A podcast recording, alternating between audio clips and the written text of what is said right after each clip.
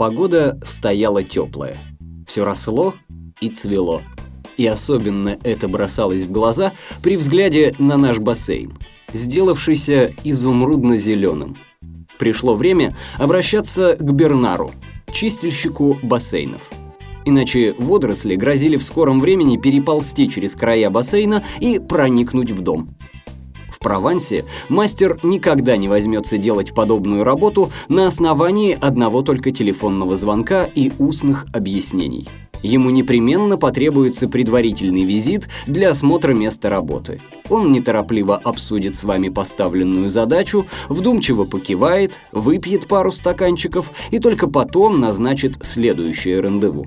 Это своего рода разминка, и пренебрегают ею только в случаях крайней спешки. В тот день, когда Бернар явился с таким предварительным визитом, я как раз стоял на четвереньках и пытался отскрести от стенки бассейна зеленую бороду из водорослей.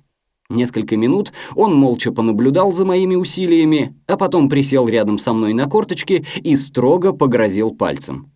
Я уже знал, каким будет его первое слово. «Нет», — сказал он, — «их нельзя отскребать. Их надо обрабатывать». Оставив водоросли, мы пошли в дом. Я занялся бутылками, а Бернар объяснил, почему не пришел раньше. Оказывается, у него разболелся зуб, но он не мог обратиться ни к одному из местных дантистов, так как все они уже знали о его странной особенности. Он их кусал. Он ничего не мог с этим поделать. Это был просто врожденный рефлекс. Как только он чувствовал чужой палец у себя во рту, хрясь, челюсти смыкались. К этому времени он уже успел покусать единственного дантиста в Баньо и четырех в Кавайоне, поэтому пришлось отправляться в Авиньон, где о Бернаре еще не знали. К счастью, ему попался дантист, догадавшийся применить наркоз.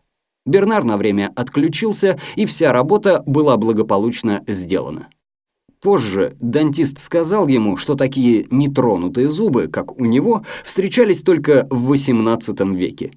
Не знаю, как насчет XVIII века, но когда Бернар со смехом рассказывал мне эту историю, на фоне черной бороды его зубы выглядели исключительно белыми и здоровыми. Бернар был мужчиной исключительного обаяния.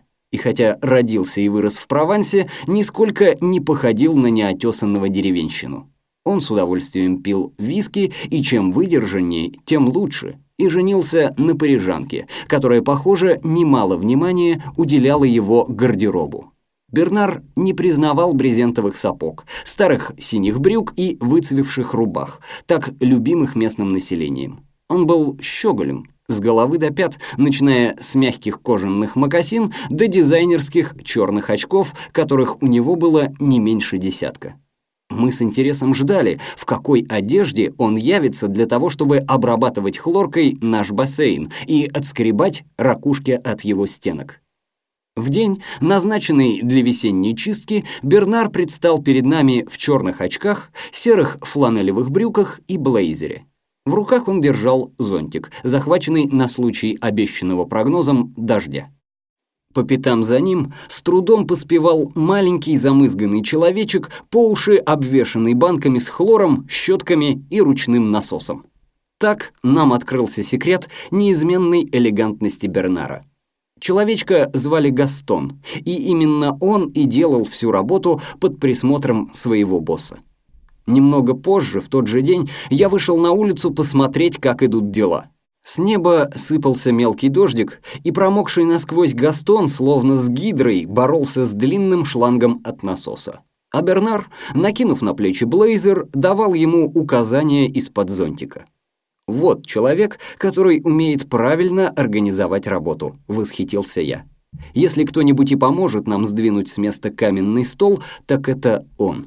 Я оторвал Бернара от выполнения его непосредственных обязанностей и повел за калитку, чтобы он мог на месте оценить ситуацию. Стол, покоящийся теперь на зеленой травке, выглядел еще больше, тяжелее и неподвижнее, чем раньше. Но Бернара это нисколько не смутило. «Это не страшно», — сказал он. «Я знаю человека, который сделает все за полчаса». Я представил себе потного исполина, побеждавшего четверку лошадей в соревнованиях по перетягиванию каната, а потом, для разнообразия, жонглирующего тяжелыми глыбами. Но все оказалось гораздо прозаичнее. Знакомый Бернара только что приобрел машину под названием «Боб», миниатюрную версию вилочного грузоподъемника, достаточно узкую для того, чтобы протиснуться в наши ворота. Вуаля! Кажется, это и правда будет нетрудно. Владелец Боба по телефону заверил нас, что будет рад испытать свою новую машинку в деле, и приехал уже через полчаса. Он измерил проем и прикинул вес стола. Все ясно, его Боб с этим справится. Надо только немножко пододвинуть вот тут и тут, но строители потом легко все починят. Пододвинуть надо было перемычку над проемом, всего на пять минут, для того, чтобы стол прошел по высоте. Я посмотрел на перемычку. Это была еще одна каменная плита шириной более метра и толщиной как минимум сантиметров двадцать, намертво вмазанная в стену. Даже на мой неискушенный взгляд было ясно, что трогать ее не стоит. Стол остался лежать там же, где и раньше. Чёртова махина стала для нас источником ежедневных терзаний. Жаркая погода, словно созданная для неторопливых трапез на открытом воздухе, о которых мы так мечтали зимой и еще раньше в Англии, вот-вот настанет. А нам некуда поставить даже мисочку с оливками, не говоря уж о ланче из пяти блюд. Мы уже начали серьезно подумывать о том, чтобы позвонить Пьеро и призвать на помощь команду регбистов из Каркасона. Но тут Судьба сжалилась над нами и прислала спасение в виде грузовичка, из которого выскочил пыльный спаниель. Дидье объяснил, что работал в доме на другой стороне Сан-Реми, и пару дней назад к нему подошел жандарм в форме и спросил, не желает ли он приобрести грузовик камней. Отличных, старых, обветренных, покрытых лишайником камней, которые немедленно придадут любому забору подлинный старинный вид. В списке тех работ, что Дидье должен был сделать в нашем доме, значилось и возведение ограды. Поэтому он сразу же вспомнил о нас. Служитель закона хотел, чтобы ему заплатили по-черному, то есть наличными. Но такие камни не просто найти. Не желаем ли мы их купить? Мы радостно купили бы полтонны птичьего помета ради того, чтобы опять заполучить Дидье и его команду к себе в дом. А сейчас, когда так остро стояла проблема стола, его появление было просто подарком. Да, конечно, мы купим камни, а не поможете ли вы нам занести во двор стол? Дидье взглянул на стол и ухмыльнулся. «Семь человек», — сказал он. «Я приеду в субботу и привезу с собой еще двоих и камни, а вы ищите остальных». Сделка состоялась, и жена начала планировать первый в этом году ланч под открытым небом. В субботу мы обещанием вкусной еды и обильной выпивки затащили к себе трех более-менее крепких молодых людей. Скоро приехал и Дидье с помощниками, и мы всемиром столпились вокруг стола, чтобы всласть поплевать на руки и обсудить, как же все-таки перетащить его на эти несчастные 15 метров. В подобных ситуациях каждый француз считает себя экспертом, поэтому было выдвинуто множество предположений. Стол надо перекатывать на бревнах. Нет, его надо тащить во двор на деревянной платформе. Да глупости! Его надо подтянуть к калитке грузовиком. Дидье дал всем высказаться, а потом приказал нам выстроиться вокруг стола по два человека с трех сторон, а с четвертой он один, и по его команде поднимать. С недовольным хлюпаньем плита оторвалась от земли, и мы, на дрожащих от нечеловеческого напряжения руках, пронесли ее первые пять метров. Потом еще пять. Дидье, располагавшийся лицом к движению, давал короткие команды.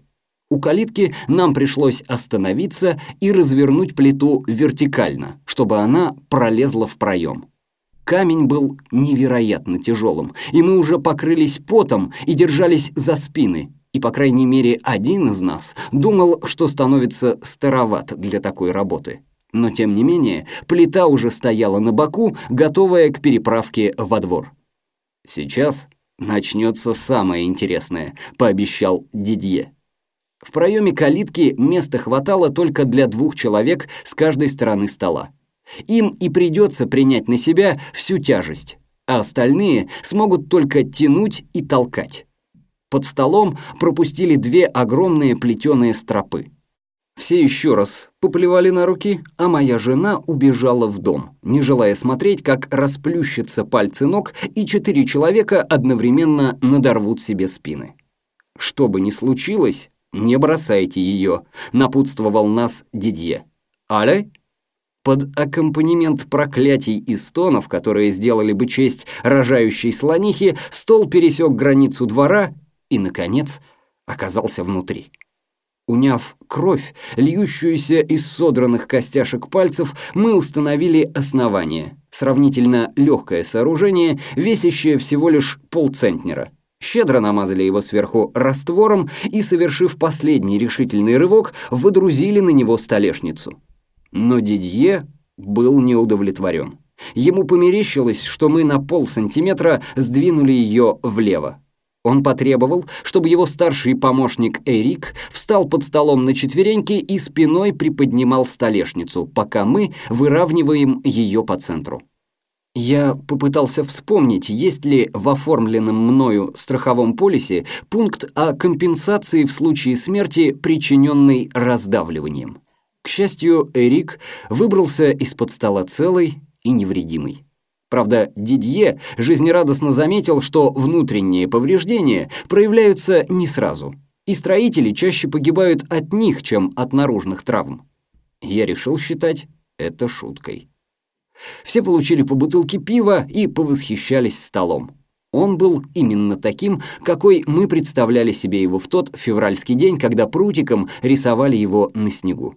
Он как раз получился нужного размера и чудесно смотрелся на фоне окружающих двор каменных стен.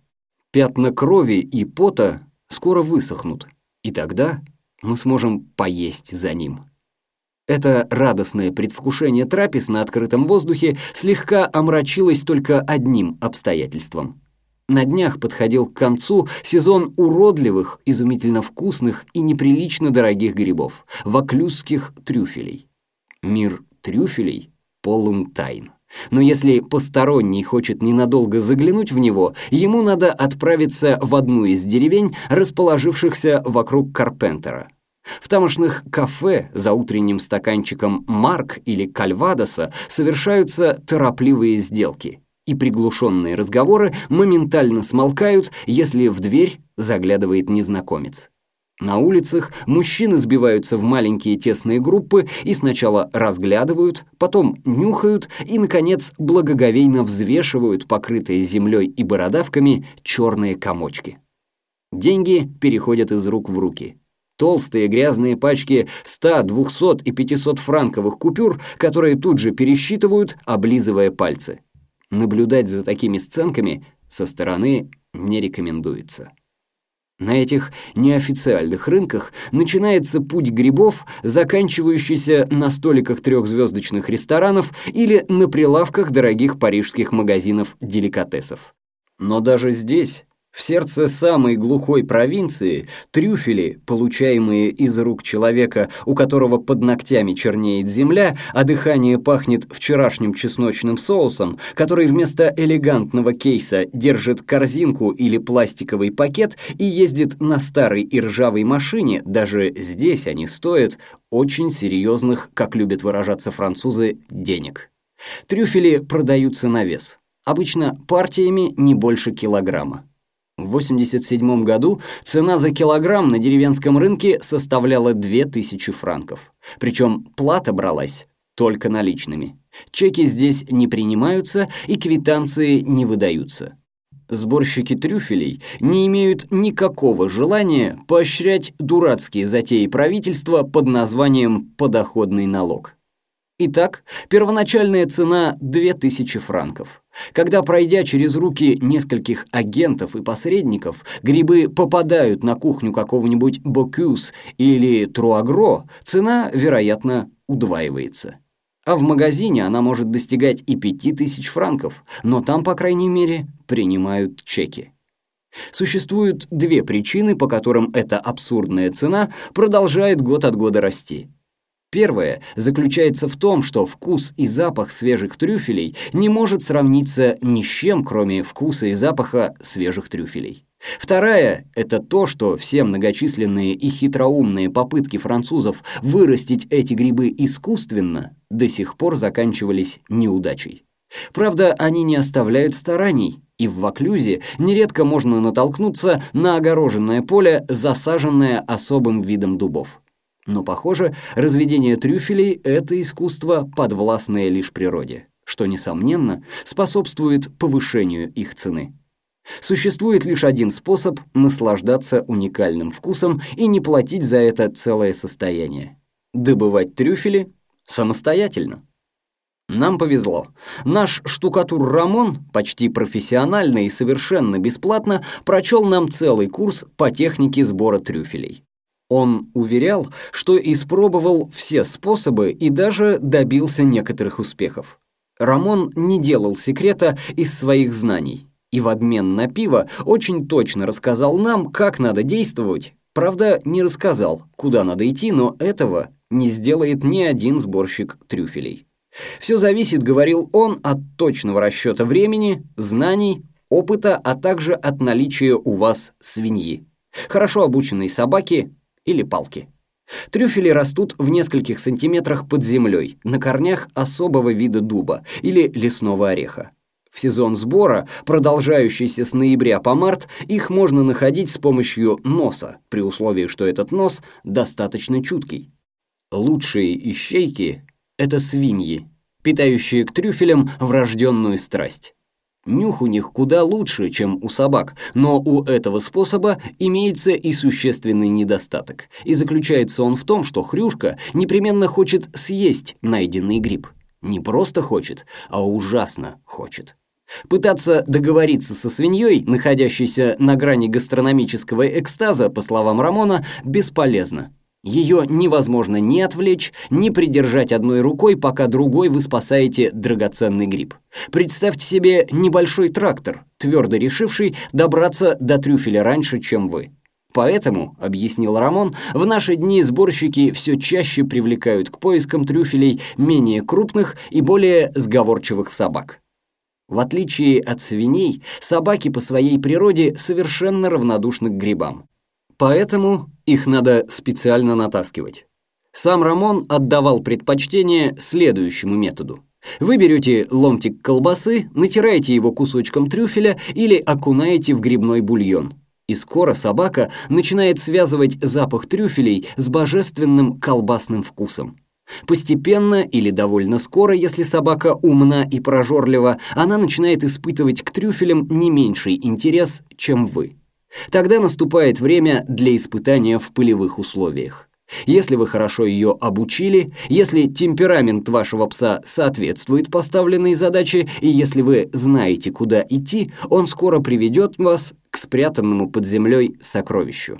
В этом случае, как только собака постарается откопать гриб, надо отвлечь ее при помощи пахнущей трюфелем колбасы и самостоятельно вырыть драгоценный кусочек черного золота. Сам же Рамон, в конце концов, выбрал третий способ – сбор трюфелей при помощи палки. Он даже наглядно продемонстрировал его нам. На цыпочках походил по кухне, махая перед собой воображаемым прутиком.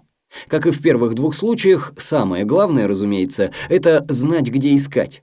Кроме того, для третьего способа необходимо дождаться правильных погодных условий. Когда солнечные лучи падают прямо на корни намеченного вами дуба, потихоньку подойдите к нему и палкой осторожно пошевелите траву, растущую вокруг дерева. Если из нее вертикально вылетит испуганная мошка, заметьте это место и копайте там. Вполне вероятно, это насекомое принадлежит к особому семейству мошек, соглашающихся откладывать яйца только в этот изысканный деликатес что, несомненно, прибавляет к его аромату дополнительное нечто неопределимое. В Ваклюзе многие сборщики применяют именно этот способ, потому что человек, бродящий по лесу с палочкой, выглядит гораздо менее подозрительно, чем тот, кто водит на поводке свинью. и таким образом удается соблюдать конспирацию. Охотники за трюфелями не любят раскрывать свои грибные места. Как ни сложен и непредсказуем процесс сбора трюфелей, он все-таки кажется детской игрой по сравнению с трюками и махинациями, начинающимися в тот момент, когда грибы превращаются в товар. С азартом журналиста криминальной хроники Рамон рассказывал нам о самых распространенных способах обмана доверчивых покупателей.